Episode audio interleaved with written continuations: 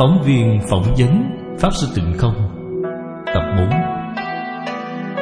Quan hệ giữa người và quỷ thần. Thời gian ngày một tháng mười một năm hai nghìn lẻ tám.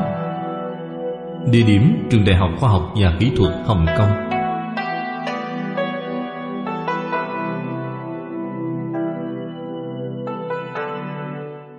Thưa giáo sư tôn kính, một lần nữa con cảm ơn ngài đã đồng ý phỏng vấn. Nhân loại sinh sống trên thế gian này quả thật tồn tại ba loại quan hệ.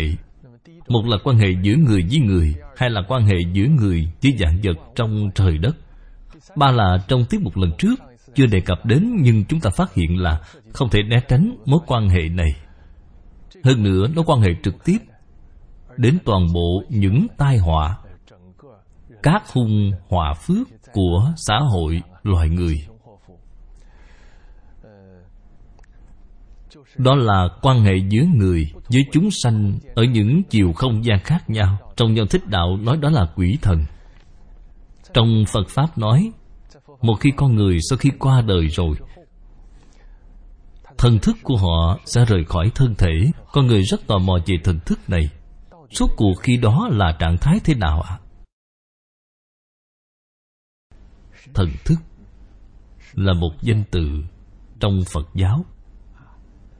Chúng ta không gọi là thần thức mà gọi là linh hồn. Người phương Tây hiện nay cũng gọi là linh hồn. Điều này trên thực tế, trong Phật Pháp nói, cái hồn kia không linh. Vẫn là tổ tiên chúng ta nói có đạo lý. Trong kinh dịch nói, tinh khí vi vật, du hồn vi biến. Tinh khí vi vật chính là nói sơn hà đại địa, là tinh khí biến hiện ra.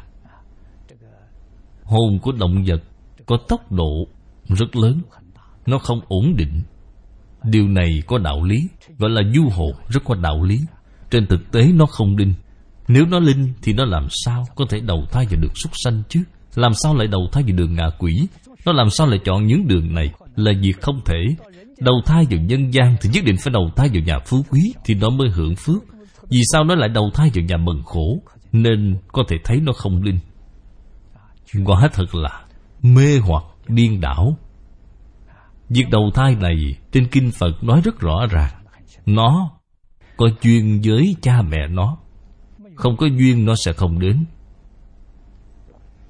Có bốn loại duyên: báo ân, báo oán, đòi nợ, trả nợ. Chính là bốn loại duyên này. Nếu không có bốn loại duyên này thì nhất định không trở thành người một nhà, sẽ không phát sinh cảm ứng. Đúng vậy. Nên đều có quan hệ của nhân trong đời quá khứ. Nếu là báo ân thì đứa trẻ này chính là hiếu tử hiền tôn. Không dạy nó cũng hiếu thuận. Nó luôn đối xử tốt với cha mẹ. Đúng, nó ngoan, nghe lời. Nếu là báo oán thì đứa trẻ này rất bướng bỉnh, phản nghịch.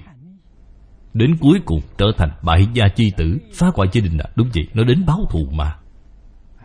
Bản thân nó có thể cũng không nói được là vì sao, nhưng nó cứ làm như vậy. Đúng vậy, chính là xúc phạm cha mẹ. Đúng vậy, nên không thể không biết điều này. Nhân của đời trước, nghiệp nhân đời trước. Trong tâm của nó tích lũy những ân oán này, nó chưa thể xả bỏ. Nếu là đòi nợ thì xem nợ bao nhiêu.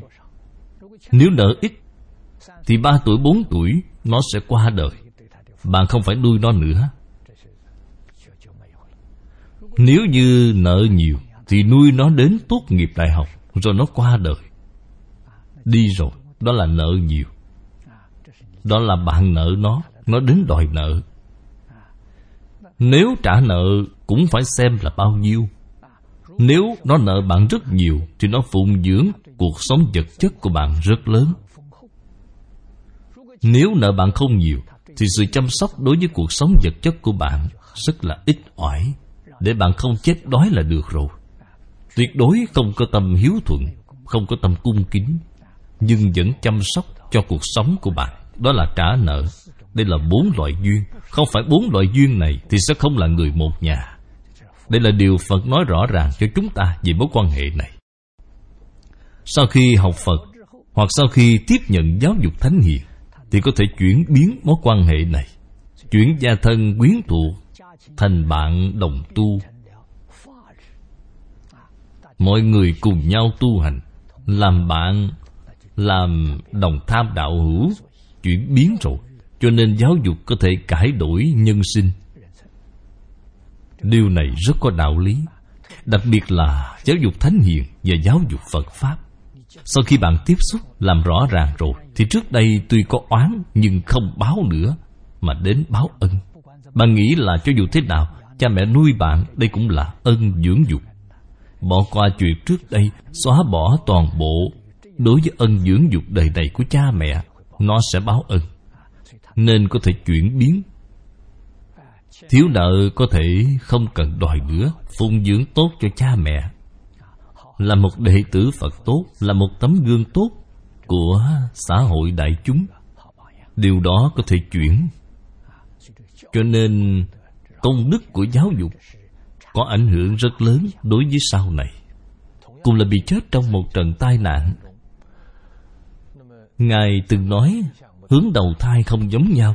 Người này là người thiện, người kia là người ác. Thần thức của họ tương lai sẽ chiêu cảm cảnh giới nhất định không giống nhau à? Đúng vậy. Điều này có thí dụ rất dễ hiểu. Mọi người vừa nghĩ sẽ hiểu ngay. Con người có sở thích, thích chơi bài, nhất định sẽ tìm bạn chơi bài. Thích khiêu vũ, nhất định sẽ có bạn khiêu vũ. Có câu lạc bộ mà, họ sẽ đến đó. Họ nhìn nhau rồi thì vừa mắt. Đúng vậy, họ tương ứng với nhau. Nên nói trời, luân lý đạo đức của trời cao hơn nhân gian chúng ta. Muốn đến đâu tu dưỡng luân lý đạo đức, bạn nhất định đến cõi trời. Họ thích nơi đó, người ở nơi đó cũng ưa thích họ. Ăn nhịp với nhau, họ nhất định không đến ác đạo. Ngạ quỷ là tham lam, là người tâm tham nặng, họ đều đến với nhau. Địa ngục là sân khỏe, đố kỵ. Thuộc dạng nào sẽ đầu thai vào dạng đó. Điều này trong kinh dịch nói là vật hợp theo loài, người phân theo nhóm. Nên người này cả đời làm ác, tâm của họ ác đến cực điểm. Sau khi qua đời rồi, thần thức cảm đến cảnh giới là cực ác. Cảnh giới cực ác này trên kinh Phật gọi là địa ngục, phải không ạ? À? Đúng vậy. Đúng vậy, do chính mình cảm ứng, không phải người khác xây dựng nên. Ngược lại chính là thiên đường, đúng vậy, không sai. Nên sau khi bạn hiểu được đạo lý này, thì con người sống trong cuộc đời này, hà tất phải làm ác. Không cần thiết phải làm ác. Dù cho đời này rất khổ, tôi khổ qua đời này, tích công lũy đức, thì đời sau là thiên đường rồi. Nhưng người biết người hiện nay là thế này. Nói người chết rồi, thi thể nằm ở đây. Các ông nói thần thức, tôi cũng không nhìn thấy. Họ đi gì đâu tôi càng không rõ. Nên khẳng định chết là hết. Tôi đương nhiên nhân lúc còn sống được vài ngày phải cố gắng hưởng thụ cho thỏa thích vậy. Đúng, điều này không sao. Chờ sau khi họ dứt hơi thở rồi thì họ sẽ hiểu ra. Chẳng phải là chết rồi sao? Khi đó không kịp nữa rồi. Hối hận không kịp là thật. Đó là ở chiều sống không gian khác rồi à? Đúng vậy, không sai. Khi đó có phải là họ có thể nhìn thấy người nhà họ đang khóc quanh thi thể của mình không? Có thể nhìn thấy. Vậy họ cố gắng gọi người nhà cũng không nghe thấy à? Đúng vậy, không sai. Thông thường trên kinh Phật nói thần thức rời khỏi thân xác nhanh nhất là tám tiếng. Sau khi ngừng thở tám tiếng, có người hai hoặc ba ngày vẫn chưa rời đi. Linh hồn của họ hai đến ba ngày đều chưa rời đi. Vì sao vậy? Tình chấp của họ rất nặng, không muốn rời đi, luyến tiếc à? Đúng vậy, không sai. Đặc biệt khi gia thân quyến thuộc khóc lóc thì họ sẽ như vậy à? Đúng vậy, không sai. Khi đó Phật Pháp gọi là thân trung ấm. Nó như thế nào à? Giống như thân người nhưng không có nhục thể, nó vẫn là hình dáng của một người. Người có thiên nhãn có thể nhìn thấy, nhưng hình dáng đó nhỏ hơn rất nhiều so với con người. Thông thường nhìn thấy cao khoảng một mét. Nó trôi dạt không ngừng, giống như Khổng Lão Vô Tự nói là du hồn. Đúng vậy, gọi là du hồn.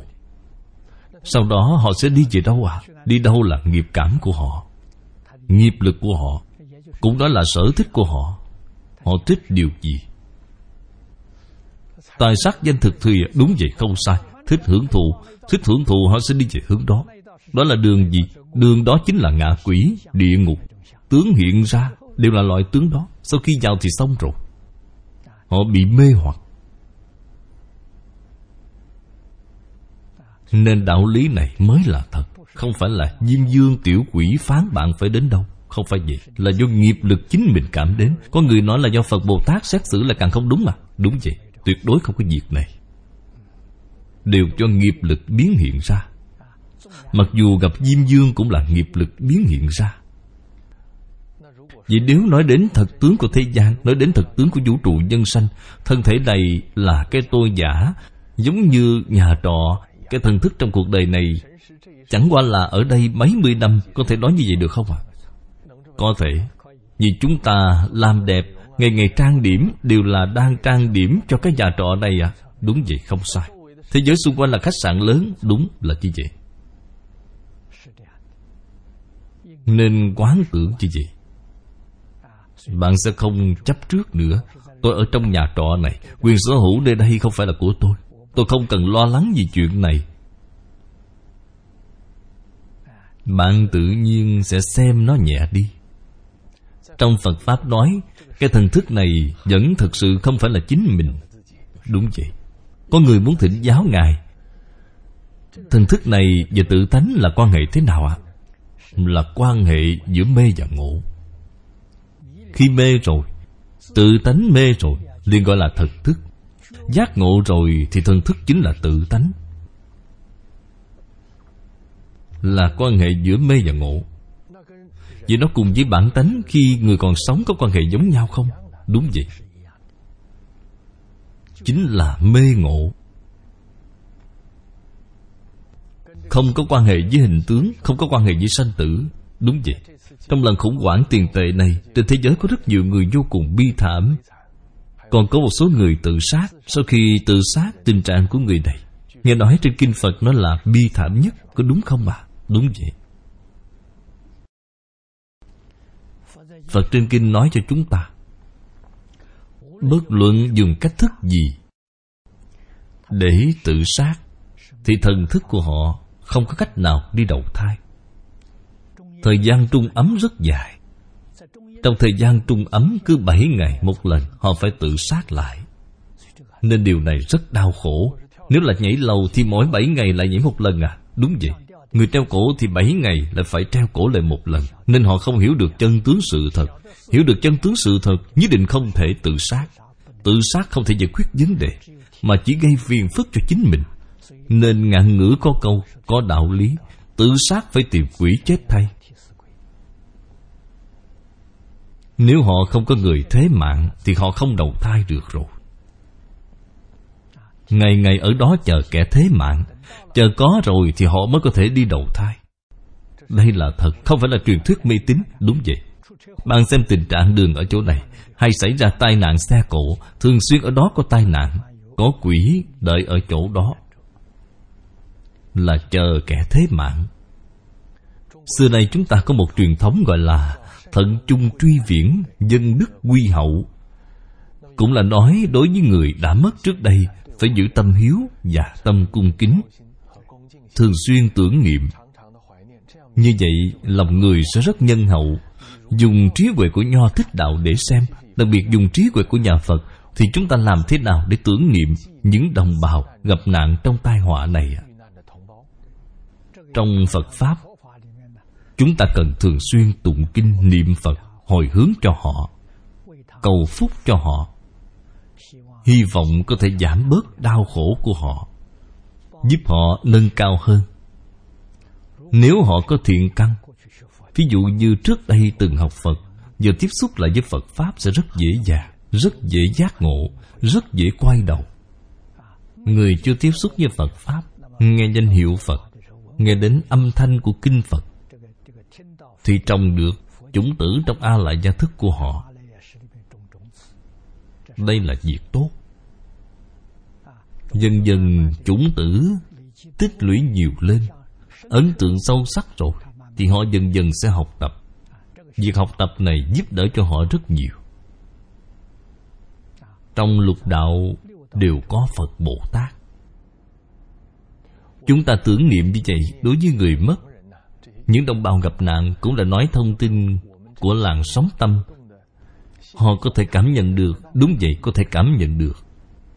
Hơn nữa, họ nhất định có tâm cảm ơn đối với bạn, vì bạn đang giúp họ.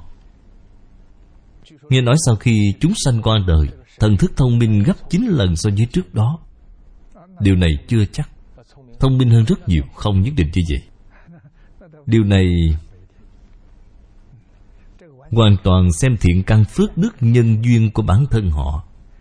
Mỗi người không giống nhau. Thí dụ người nhà ở một nơi rất xa, qua đời ở nước ngoài, vậy thì người trong nước làm thế nào? Cũng dùng phương pháp này à? Đúng vậy, vì ở không gian của họ không có khoảng cách.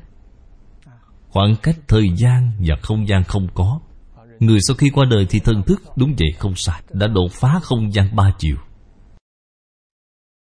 Vậy thì người sau khi qua đời rồi, nếu một khi họ hiểu ra thì họ sẽ bắt đầu học Phật, đúng không ạ? À? Đúng, nhất định phải hiểu mới được. Nhưng rất không dễ dàng hiểu ra. Bạn phải biết phân biệt chấp trước của quỷ thần nghiêm trọng hơn chúng ta. Họ đều chính mình nhìn thấy thân thể của họ hư hoại, thần thức của họ xuất ra, họ vẫn muốn đi tìm một thân thể khác.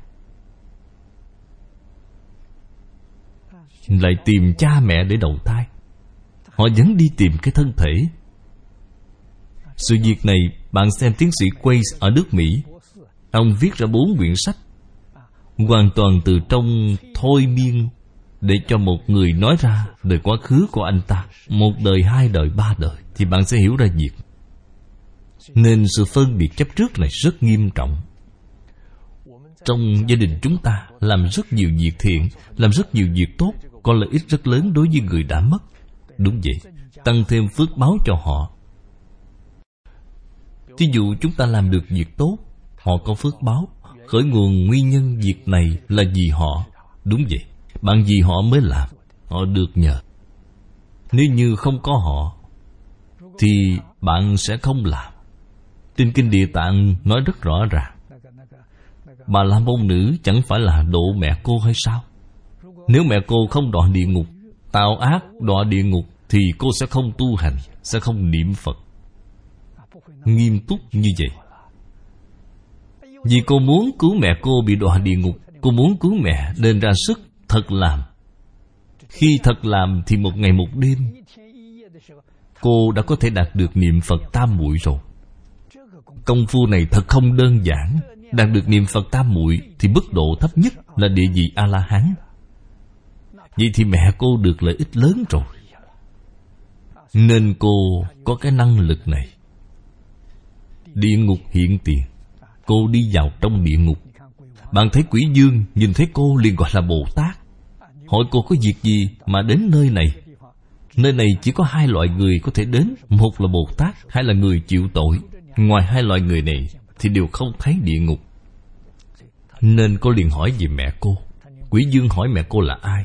Cô trả lời là Duyệt Đế Lợi. Quỷ Dương nói mẹ cô đã sanh lên trời ba ngày trước đây rồi. Nghe nói con gái hiếu thuận của bà niệm Giác Hoa Định Tự tại Dương Như Lai, nên bà sanh thiên rồi. Nếu cô không vì việc này thì bản thân cô sẽ không dụng công như vậy. Có sức mạnh lớn như vậy, đúng vậy. Nên thành tựu của chính bạn lớn thế nào thì người mất được lợi ích lớn như thế đó. Không phải vì bản thân bỏ ra bao nhiêu tiền cúng vào nhà chùa, không liên quan đến việc đó. Việc đó không có tác dụng gì. Bạn xem còn có cô Quang Mục. Cô cũng cầu phước cho mẹ, nhưng công lực của cô kém hơn rất nhiều so với Bà La Môn nữ. Nên mẹ cô cũng thoát khỏi địa ngục, lại đến đầu thai tại nhân gian, biến thành đứa bé trong nhà cô. Như vậy xem ra một gia đình có một hoặc hai người học Phật làm việc thiện là đại phước báo rồi. Đúng vậy, đối với cha mẹ thực sự là đại phước báo, đối với cả gia đình đều có phước báo. Chúng ta nói rộng hơn, một dân tộc hoặc một quốc gia, người làm việc thiện, từ thiện hoặc là người học Phật càng nhiều, vậy thì quốc gia này quốc thái dân an, tổ tiên của dân tộc này càng được tốt à? Đúng vậy, không sai. Hơn nữa hiện tiền đích thực là quốc thái dân an, thật sự là tiêu tai miễn nạn. Phật Pháp ở nước ta là hưng dược nhất trong thời gian rất dài. Nếu dân số nước ta nhiều như vậy, số người làm việc thiện, người học Phật tăng thêm, thì ảnh hưởng đối với thế giới rất lớn. Đúng vậy, vô cùng lớn. Đây là tấm hình phóng sự nổi tiếng trên thế giới. Tấm hình này khi đó từng làm cảm động, làm chấn động rất nhiều người. Cô bé này rất nhỏ, vẫn chưa đến mười tuổi. Cô bé này trong một lần tai nạn, núi lửa bùng phát. Vì cái tai nạn này nên cô bé đã bị chôn trong hố nước, mắc kẹt trong những vật liệu xây dựng. Cô không thể thoát ra. Những người xung quanh cô không cứu cô thoát ra được. Khi đó là sự việc năm tám mươi. Cô bé này cứ trông mong những người xung quanh, cứ trông ngóng như vậy khoảng một đến hai ngày. Những người xung quanh cũng không cứu được cô ra. Cuối cùng cô bé này cứ như vậy mà chết đi. Tấm hình này thực sự là cảm động, chấn động đến nhiều người. Hiện nay có người nêu ra câu hỏi: cô bé này mới vài tuổi, chưa tạo ra ác nghiệp gì, thì vì sao lại có quả báo như vậy, chết một cách thê thảm như vậy? Đúng vậy, quả báo này là của đời quá khứ. Của đời quá khứ à? Không phải đời này của cô ấy. Nhân quả thông qua ba đời. Đời trước nếu cô không có nhân ác, thì đời này của cô sẽ không gặp phải tai nạn này. Nên con người ở thế gian này không phải là ngẫu nhiên. Chúng ta chỉ nhìn thấy một mặt, không nhìn thấy quá khứ, cũng không nhìn thấy tương lai. Nếu như nói chúng ta có một giả thiết như thế này, thí dụ cũng là cô bé này học qua Phật Pháp, thì khi đó cô nên làm gì? Niệm Phật, niệm A Di Đà Phật. Đúng vậy, cô niệm Phật, một là được cứu, hai là giảng sanh. Quả báo đó hoàn toàn khác nhau. Nếu như nói cô ở nước ta, những người xung quanh đều là người niệm Phật, tất cả người xung quanh đều niệm Phật cho cô nghe, để cô niệm theo, thì quả báo của cô sẽ khác. Nếu thọ mạng của cô chưa hết, thì cô nhất định có thể được cứu thoát. Đúng vậy, nếu thực sự thọ mạng hết rồi, vậy thì cô sẽ đi, thần thức của cô sẽ đến một nơi tốt. Đúng vậy, điều này hoàn toàn không giống nhau. Con nhớ Ngài còn từng nói thế này, chính là khi nước Mỹ xảy ra sự kiện ngày mười một tháng chín. Trong sự kiện này có người nhảy lầu, chọn cách thức này để thoát thân. Con nhớ Ngài từng nói, người nhảy lầu này nếu trong không trung niệm Phật, niệm A Di Đà Phật, thì họ cũng có thể kịp giảng sanh. Có thể, thật sự có thể. Vì giảng sanh do một niệm cuối cùng. Niệm cuối cùng với tâm chân thành là A Di Đà Phật, không có tạp niệm thì nhất định giảng sanh. Một niệm cuối cùng trước khi dứt hơi thở, đúng, một niệm cuối cùng là A Di Đà Phật, không sai. Niệm cuối cùng đó quyết định bạn đi về đâu. Niệm cuối cùng vẫn là tham sống sợ chết, thì đến đường ngạ quỷ. Nếu vẫn là tâm sân hận muốn báo thù, thì đến đường địa ngục. Nếu là thiện niệm thì sanh cõi trời cõi người. Nếu là mơ mơ hồ hồ thì vào đường súc sanh. Đúng vậy. Nếu nhất niệm A Di Đà Phật thì là vậy thì đến thế giới cực lạc. Vì sao một niệm cuối cùng quan trọng như vậy à? Vì một niệm cuối cùng quyết định đời sau. Chỉ do một niệm này, chúng ta niệm Phật, ngày ngày niệm Phật là vì sợ quên mất niệm cuối cùng này, để nuôi dưỡng thành thói quen. Cả đời này niệm câu này. Đúng vậy, chính là ngàn ngày luyện binh, đánh trận chính là ngày lâm chung thôi. Chính là vì liễu sanh tử thoát lục đạo à? Đúng vậy, không sai. Đây là điều được lợi lớn nhất. Được lợi lớn nhất chính là một niệm cuối cùng. Được lợi thông thường là thân thể tốt, mạnh khỏe, nhưng không phải là mục đích chính. Đúng vậy, một niệm cuối cùng đó chính là thế giới cực lạc. Vì vậy, phải có thể đảm bảo niệm cuối cùng. Bạn đối với các loại ngũ dục lục trần của thế gian này cần phải xem rất tan nhạt, rất nhạt, không thể bị sự mê hoặc của nó. Bạn bị mê hoặc thì khi lâm chung, nếu tập khí đó nổi lên thì không giảng sanh được rồi. Phật hiểu liệt quên mất. Chúng ta nhìn thấy khi làm siêu độ cho người mất, có rất nhiều bài vị trước tượng Phật, trên đó viết tên của người đã mất, còn có quan gia trái chủ của họ. Bài vị này trong Phật Pháp mà nói rốt cuộc là ý nghĩa là gì ạ? À? Bài vị là tượng trưng. Tượng trưng à? Đúng. Cũng là nói lập cho họ một vị trí. Vị trí à? Hoan nghênh họ đến. Nếu không có bài vị này, không có vị trí này thì họ không vào được. Có tác dụng. Cũng là phân biệt chấp trước. Nếu không có phân biệt chấp trước thì họ không chịu sự hạn chế này. Nguyên nhân họ không vào được là gì ạ? Vì có thần hộ pháp. Đây là thật. Có thần hộ pháp. Khi bạn lập bài vị trong đó, có tên họ trong đó thì thần hộ pháp cho họ vào. Không có bài vị thì họ không vào được. Sự việc thế này chúng tôi trải qua rất nhiều.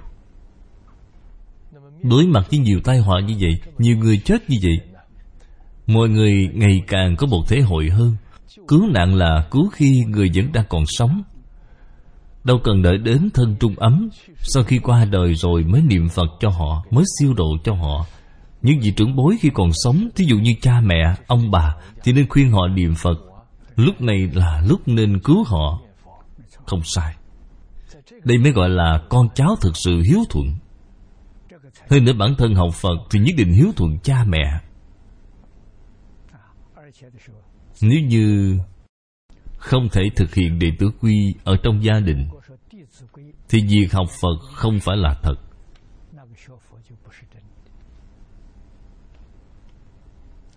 Phật là hiếu thuận nhất. Bạn xem Phật dạy bảo chúng ta tịnh nghiệp tam phước. Đó là ba điều phải tuân thủ chung của Phật giáo.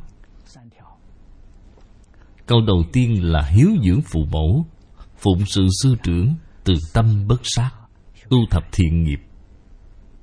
Nếu như không hiếu thuận cha mẹ mà niệm Phật cầu sanh thế giới cực lạc thì không giảng sanh được rồi. Ngay đến bản tánh cơ bản của con người đều không làm được, tư cách làm người đều không có thì không thể nào làm Phật. Đúng vậy. Hết thảy tôn giáo, hầu như hết thảy tôn giáo đều nói là núi có thần núi, nước có thần nước, cây có thần cây. Những vị thần này rốt cuộc là thế nào ạ? À? Đó là linh hồn của con người. Họ không đầu thai mà gá vào cây cỏ, lấy đó làm nhà của họ. Họ trú ở đó. Thời gian lâu rồi liền biến thành thần cây. Họ ở trên cây này nên biến thành thần cây, ở trên núi thì biến thành thần núi. Vì sao họ trở thành như vậy ạ? À? Con người thích sông núi. Họ có hứng thú, có sở thích này thì họ sẽ đến con đường đó. Đều là cảm ứng mà. Điều này có thể hiểu được. Như vậy trong lục đạo thì thuộc về ngạ quỷ, thuộc về đường quỷ thần, có thời gian rất dài. Bạn xem chúng tôi trước đây nghe nói thần núi của Bắc Triều Tiên có hơn ba trăm vị thần núi muốn đến nước ta tìm một vị Pháp Sư để lãnh đạo họ niệm Phật. Ở nước ta gặp được một Pháp Sư. Pháp Sư hỏi họ, các ông làm thần núi bao nhiêu năm rồi? Họ nói ba ngàn năm rồi. Ba ngàn năm trước Đức Campodi Phật vẫn tại thế, vì sao ông không tìm Ngài? Họ nói khi đó họ không tin tưởng. Bây giờ họ tin rồi. Họ ở đường quỷ thần hơn ba ngàn năm rồi. Đúng vậy. Bạn liền hiểu được họ chấp trước nhiều như thế nào. Họ thích nơi đó, họ không rời đi. Nếu như sơn hà đại địa, thảo mọc cây cối là nhà của họ, vậy thì chúng ta hiện nay ngày ngày đang hủy hoại nhà của họ rồi. Điều này tạo ra oán hận. Họ báo thù. Nên lỡ núi lỡ đất là do họ gây ra. Còn nữa, nếu những quỷ thần này sau khi đồng loạt xuất hiện sẽ làm nhiễu loạn từ trường của chúng ta. Tư tưởng của con người sẽ mơ mơ hồ hồ. Đây là quỷ thần gây nhiễu loạn từ trường của chúng ta. Họ làm như vậy là báo oán, khiến cho bạn hồ đồ, khiến bạn làm việc sai. làm việc hồ đồ, làm việc ngốc nghếch à? Đúng vậy, nên họ có ảnh hưởng. Vì vậy chúng ta hàng ngày tụng kinh hồi hướng cho họ, để hy vọng họ bình an, không gây nhiễu loạn xã hội. Chúng còn chú ý đến một số khu vực xung quanh nơi xảy ra tai họa động đất, phân bố dày đặc hơn bốn trăm hồ chứa nước lớn nhỏ và đập chắn nước. Khi sửa chữa một chỗ thì phải phá núi, phá đá, phá hủy lượng lớn núi đá rừng cây. Còn có cả một quyện chìm xuống nước. Đó thật sự là nhà của quỷ thần. Oán kết này làm thế nào hóa giải với họ? Rất phiền phức, vô cùng phiền phức. Oán hận của họ rất sâu. Nếu là nhà mấy trăm năm của họ, đúng, tôi từng gặp họ đến kêu oan. Nên tôi khuyên bảo họ, quy y cho họ. Họ vẫn tốt, đều có thể tiếp nhận. Tôi nói, việc phá núi, xây những đập nước này là việc của số ít người. Bạn không thể ở đó với một chút oán hận này mà muốn phá hủy đập nước đó, tạo thành lũ lụt thì biết bao nhiêu sinh mạng, tài sản mà phải chịu cái tai họa này. Họ là oan uổng, đối với bạn không có lợi ích. Chúng tôi khuyên bảo họ như vậy, họ cũng có thể hiểu được. Tôi nói tuyệt đối không được làm việc này. Tôi nói nếu tương lai có thể có cơ duyên, tôi sẽ xây cho các bạn miếu Long Dương. Miếu Long Dương trước đây là thờ thần sông, thần sông của Trường Giang, thần sông của Hoàng Hà đều là Long Dương. Hiện nay khi đập nước xây lên nên miếu của họ bị nhấn chìm mất, nên họ oán hận. Trước đây miếu Long Dương dân gian đều là một sự cung kính đối với chúng sanh ở chiều không gian khác à? Đúng vậy, không sai. Họ có thật nương tựa vào đó, nên người thông thường đi lễ bái ở miếu thần còn có linh nghiệm. Đó là họ đời quá khứ học Phật. Khi học Phật chưa buông xuống danh văn lợi dưỡng, nên họ đi về đó. Trên thực tế ở phương diện Phật Pháp phân tích như vậy thì chúng sanh ở các chiều không gian sống khác nhau, không thần bí. Đúng vậy, chính là giống như vi khuẩn trong không khí. Nên có một số người sợ ma, vi khuẩn thì không ai sợ, chẳng qua họ là chúng sanh mà chúng ta không nhìn thấy được thôi. Đúng vậy, ngạn ngữ có câu người sợ quỷ ba phần, người có ba phần sợ quỷ, quỷ có bảy phần sợ người. Bạn sợ họ làm gì? Bạn không sợ họ, họ sẽ sợ bạn, liền chạy đi. Bạn sợ họ, họ sẽ nghĩ người này nhát gan hơn mình, nên bắt nạt, trêu chọc bạn. Con người không nên có cái tâm sợ hãi họ, nhưng phải nên có tâm kính nể tự nhiên à? Đúng vậy. Tiết mục của chúng ta sắp kết thúc, còn có một câu hỏi cuối cùng. Chương trình hài hòa cứu vãn nguy cơ khiến rất nhiều người vô cùng cảm ơn đối với Ngài, cảm ơn đối với Phật Pháp. Không dám, không dám. Rất đáng tiếc, rất đáng tiếc. Người tài trợ cho chương trình này không thể xem tiết mục sau này, bao gồm tiết mục hôm nay. Trước đây con cũng quen biết cô, tang lễ của cô do con chủ trì. Bây giờ con rất muốn thay những người có nghi vấn đối với Phật Pháp nêu ra một câu hỏi như sau. Đó là cô học Phật mười năm hơn nữa, tâm địa thiện lương, so với người thông thường cô quyên góp rất nhiều tiền, còn có xây chùa, in pháp bảo. Vì sao cô mới bốn mươi hai tuổi lại có quả báo như vậy ạ? À? Do lòng tin của cô ấy chưa đủ. Tôi vẫn giúp đỡ cô ấy. Nếu cô có lòng tin như những người ở Sơn Tây Tiểu Diện thì cô sẽ không sao. Lòng tin, học Phật mười năm mà lòng tin chưa đủ à? Đúng vậy, bạn xem khi đó mọi người chúng tôi đều niệm Phật, giúp đỡ cô. Nhưng cô không niệm Phật. Cô hàng ngày chỉ nghĩ bệnh này của tôi có thể khỏi không. Như thế vấn đề liệt nghiêm trọng rồi, khiến cho chúng tôi giúp không được. Nếu cô tín tâm kiên định thì bệnh của cô nhất định sẽ khỏi. Ý niệm có thể chuyển biến. Ý niệm của cô thường xuyên nghĩ là bệnh này của tôi sẽ không khỏi, khiến cho việc khuyên cô thế nào cũng không thay đổi được. Khi khuyên thì cô gật đầu, nhưng khi chúng tôi rời khỏi phòng bệnh thì ý niệm đó của cô lại khởi lên, lại hỏi người khác, tôi còn có thể khỏi bệnh không? Xuất gia rồi cũng không ổn, đúng vậy, cũng không chuyển đổi lại được, đúng vậy. Nên ý niệm rất quan trọng, vẫn là nền tảng Phật Pháp của cô không sâu. nghe kinh quá ít. Chính miệng cô từng nói với chúng con lời thế này. Khi gọi điện thoại cho Ngài, Ngài từng khuyên bảo cô phải buông xuống tham sân si mạng. Nói như vậy thì cô vẫn còn được cứu. Trần Hiểu Húc nói với chúng con là cô khóc òa lên, nói là nếu tôi không đi kiếm tiền thì tôi sống như thế nào? Tiền này không cần phải đi kiếm. Bạn thật sự có thể chiếu theo Phật Pháp. Phật Pháp nói tiền từ đâu mà có? Có từ bố thí. Bạn làm nhiều việc tốt, giúp đỡ nhiều người, thì tiền tài của bạn không ngừng chảy vào. Không phải do kiếm được. Nếu kiếm được thì Phật cũng đều đi kiếm rồi. Liệu có thể nói người vừa kiếm tiền vừa học Phật vẫn là người bán tín bán nghi? Đúng vậy, không cần thiết. Bạn phải kiên định tín tâm của bạn. Học Phật như vậy hình như ý nghĩa không lớn. Không phải ý nghĩa không lớn mà là không đạt đến được sức mạnh. Không đạt được sức mạnh à? Đúng vậy. Chính là tín tâm, niềm tin. Đúng vậy, không sai. Niềm tin của cô ấy chưa đạt đến. Nếu nói sâu hơn là có túc nghiệp, nghiệp lực của đời quá khứ. Trong đời này ngành nghề của cô không phải là thuần thiện. Đó là giới cấm uống rượu của nhà Phật.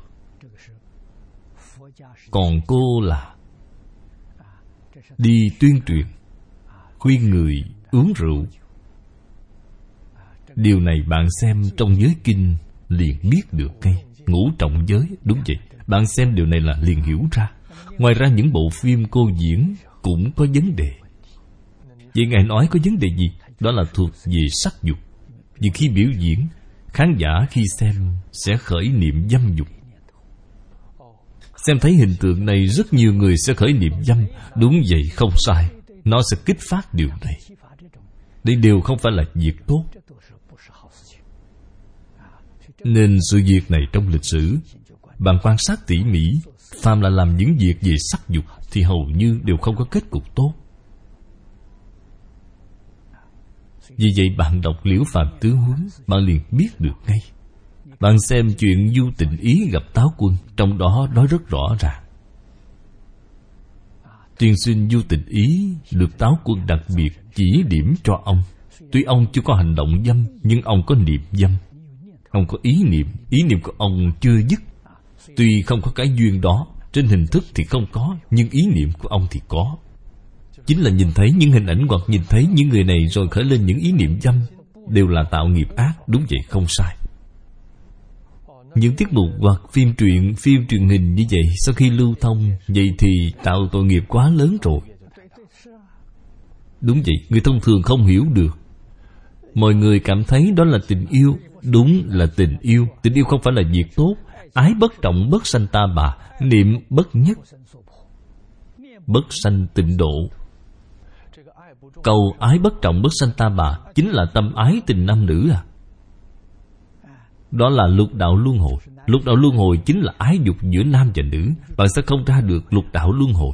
Chỉ còn biểu diễn những tiết mục này là tăng trưởng thêm tâm lục đạo của người khác. Đúng vậy, chính là tăng trưởng tâm luân hồi của bạn, chướng ngại bạn thoát luân hồi. Hiện nay chúng ta thấy nhiều doanh nghiệp sản xuất những sản phẩm hoặc kinh doanh. Đúng vậy, không sai. Nên thế giới này mới hỗn loạn như vậy, tai nạn nhiều như vậy. Bạn cần hiểu được nguyên nhân ở đâu. Bạn xem truyền thông, tuyên truyền toàn là bạo lực sắc tình, sát đạo dâm vọng. Hàng ngày tuyên truyền những thứ này. Vậy xem ra những y phục của nhà Phật cũng là một công cụ dạy học. Là dạy học, dạy người khi vừa thấy sanh tâm giác ngộ, tâm thanh tịnh. Đúng vậy, ăn uống đi ở đều là thanh tâm quả dục. Vì thì những người dẫn chương trình như chúng con mặc những bộ âu phục này, khiến cho người nhìn thấy sanh tâm tham ái. Doanh nghiệp làm những thương hiệu này, người làm những tiết mục biểu diễn này đều là có ác nghiệp. Đúng vậy, đều đang tạo ác nghiệp. Nên xã hội này làm sao có thể tốt được? Bạn nói vấn đề này nghiêm trọng cỡ nào? Vì đối với những điều này chúng con đều phải sám hối. Đúng, nên cầu sám hối. Chúng con trước đây từng có một nguyện vọng, rất hy vọng cô Trần Hiểu Húc có thể không quảng cáo bán rượu. Thí dụ như cô học Phật, Cô y chiếu theo giáo huấn của Phật Đà, cô y chiếu theo dạy bảo của Phật Pháp, cô có thể ở trước đại chúng sám hối, chính là nói tôi sai rồi. Phật khuyên mọi người không nên uống rượu, tôi lại khuyên mọi người uống rượu, nên tôi sai rồi. Tôi xin được sám hối với hết thảy người trong toàn thiên hạ, người bán rượu và người uống rượu. Các bạn nên nghe Phật Pháp, vì đó là quy luật tự nhiên. Các bạn sẽ không có tai nạn nữa. Nếu cô làm sám hối như vậy, vậy thì công đức của cô sẽ không thể kể xiết. Cô làm được việc tốt rất lớn trong đời rồi, vì mọi người đều tin lời của cô nói. Cô là người nổi tiếng mà. Đúng vậy, tai nạn kia sẽ được hóa giải thôi. Việc quay đầu này không thể nghĩ bạn. Bạn có thể khiến cho bao nhiêu người trong thiên hạ có thể giác ngộ, có thể quay đầu. Công đức này rất lớn. Chúng tôi ban đầu muốn giúp đỡ cô, cũng chính là muốn giúp đỡ cô điểm này. Hy vọng cô sám hối, hy vọng cô quay đầu, hy vọng cô giảng kinh thuyết Pháp. Nhưng cô không nghĩ đến điều này. Cô ngày ngày nghĩ đến bệnh của mình, ngày ngày vào phòng lo sợ. Căn bệnh này có thể khỏi không? Niệm bệnh thì bệnh liền nặng. Nếu cô niệm Phật, niệm kinh, không cần để ý đến bệnh nữa, thì căn bệnh đó sẽ tự khỏi thôi. Đó là ý niệm. Tất cả các pháp từ tâm tưởng sanh. Phải chuyển đổi ý niệm của bạn lại. Ý niệm của cô ấy không chuyển lại được. Chúng tôi cảm thấy vô cùng tiếc nuối. Vì Phật Pháp dạy người biết tri ân báo ân. Những tiết mục này đều do cô ấy tài trợ. Hài hòa cứu vãn nguy cơ đều là cô tài trợ. Cô có thể dùng công đức này để nâng cao hơn. Sức ảnh hưởng của cô càng lớn, hiệu quả càng lớn, thì phước phận của cô càng cao. Đây không phải là công đức, là phước đức. Phước đức này nếu nhân gian không có phước báo lớn như vậy, thì cô sẽ sanh thiên. Phước báo của cõi trời lớn hơn cõi người. Cô ấy có thể ở cõi trời hoàn toàn vì những điều này. Đúng vậy, không sai. Đến cõi trời lại từ từ mà tu tiếp, để lên cao hơn. Phật Pháp dạy người tri ân báo ân. Chúng con biết rất nhiều người nhận được lợi ích từ Pháp bảo, lợi ích từ những giáo dục này. Họ rất muốn cảm ơn Trần Hiểu Húc, rất muốn báo đáp cho cô ấy. Báo đáp chính là bạn có thể y giáo phụng hành. Những báo đáp khác đều là giả.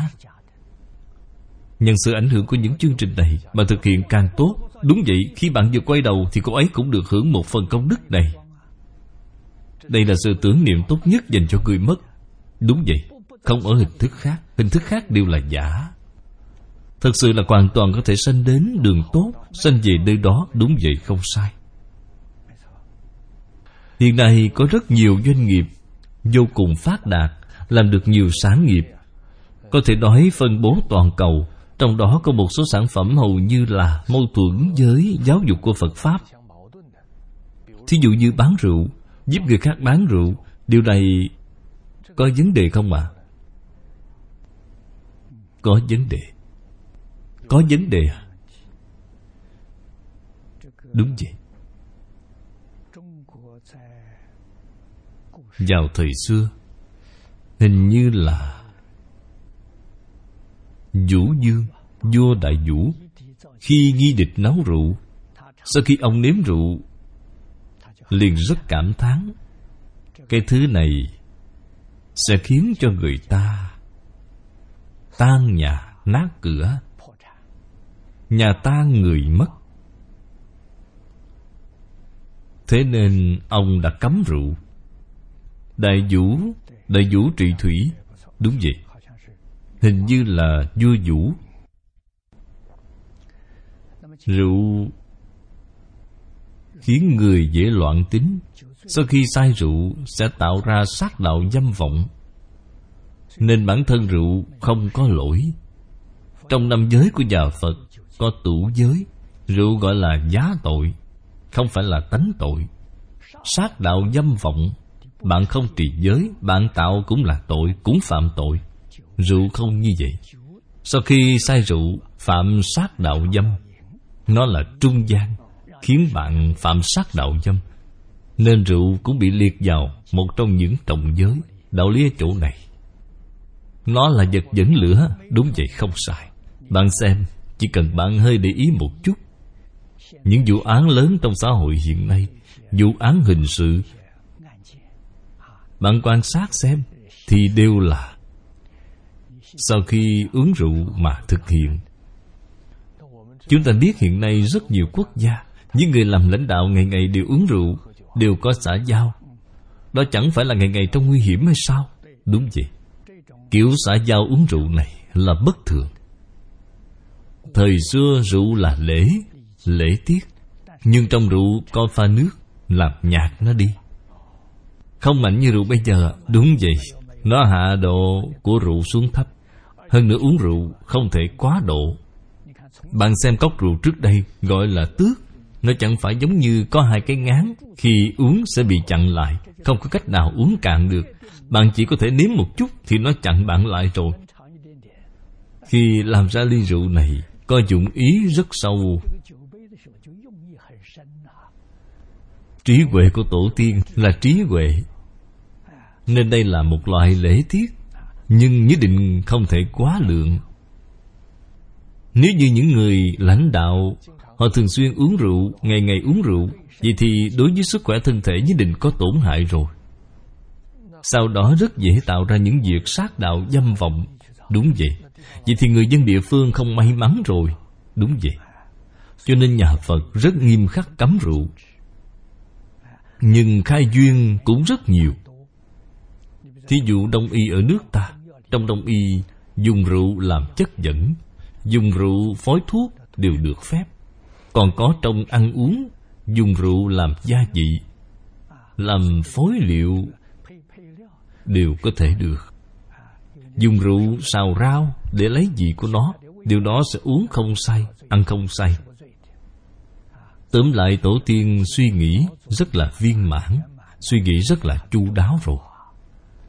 Chúng ta thấy trên Kinh Phật có câu thế này: nấu rượu, giúp đỡ bán rượu, sai rượu thì tương lai đọa địa ngục.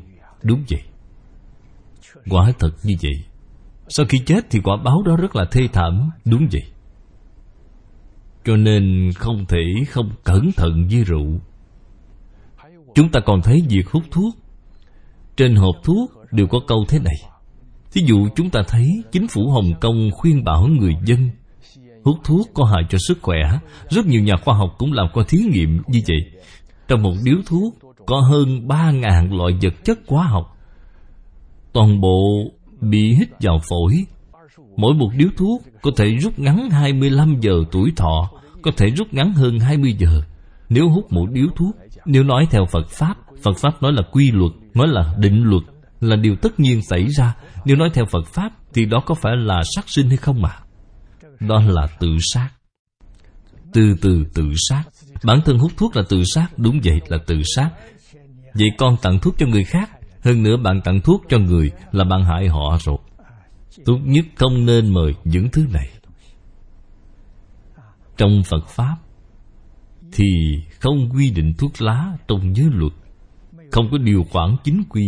Nhưng giới của Phật có ba loại lớn. Trong giới luật nghi không có. Giới luật nghi có văn tự ghi chép thì không có điều này. Nhưng trong giới luật có nguyên tắc, phàm là có tác hại đối với thân thể thì bạn phải cự tuyệt. Nên rượu, thuốc lá không có lợi đối với thân thể người, là có tác hại.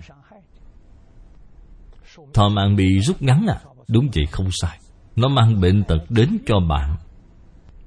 Còn mời người khác một điếu thuốc chính là rút ngắn thọ mạng của người khác. Còn đang sát sinh à? Đúng vậy. Nên điều này không tốt. Nên có người nói mọi người thường xuyên mời rượu, nào nào hút một điếu, hút một điếu đi. Có người nói nào nào sống ít đi một ngày, sống ít đi một ngày. Mỗi điếu thuốc có thể rút ngắn hai mươi lăm giờ. Điều này là đang tạo sát nghiệp à? Đúng vậy. Tiết mục của chúng ta hôm nay xin được dừng tại đây. Vô cùng cảm ơn Ngài. Cẩn dịch, ban biên dịch Tịnh Không Pháp ngữ. Địa chỉ email vòng tay cư sĩ a m o c gmail chấm com. Người đọc Hạnh Quang. Phát tâm cúng dường do nhóm đệ tử Quy thành kính cúng dường. Nguyện cả thảy chúng sanh đều tín niệm Di Đà, đồng cầu sanh về nước Cực Lạc.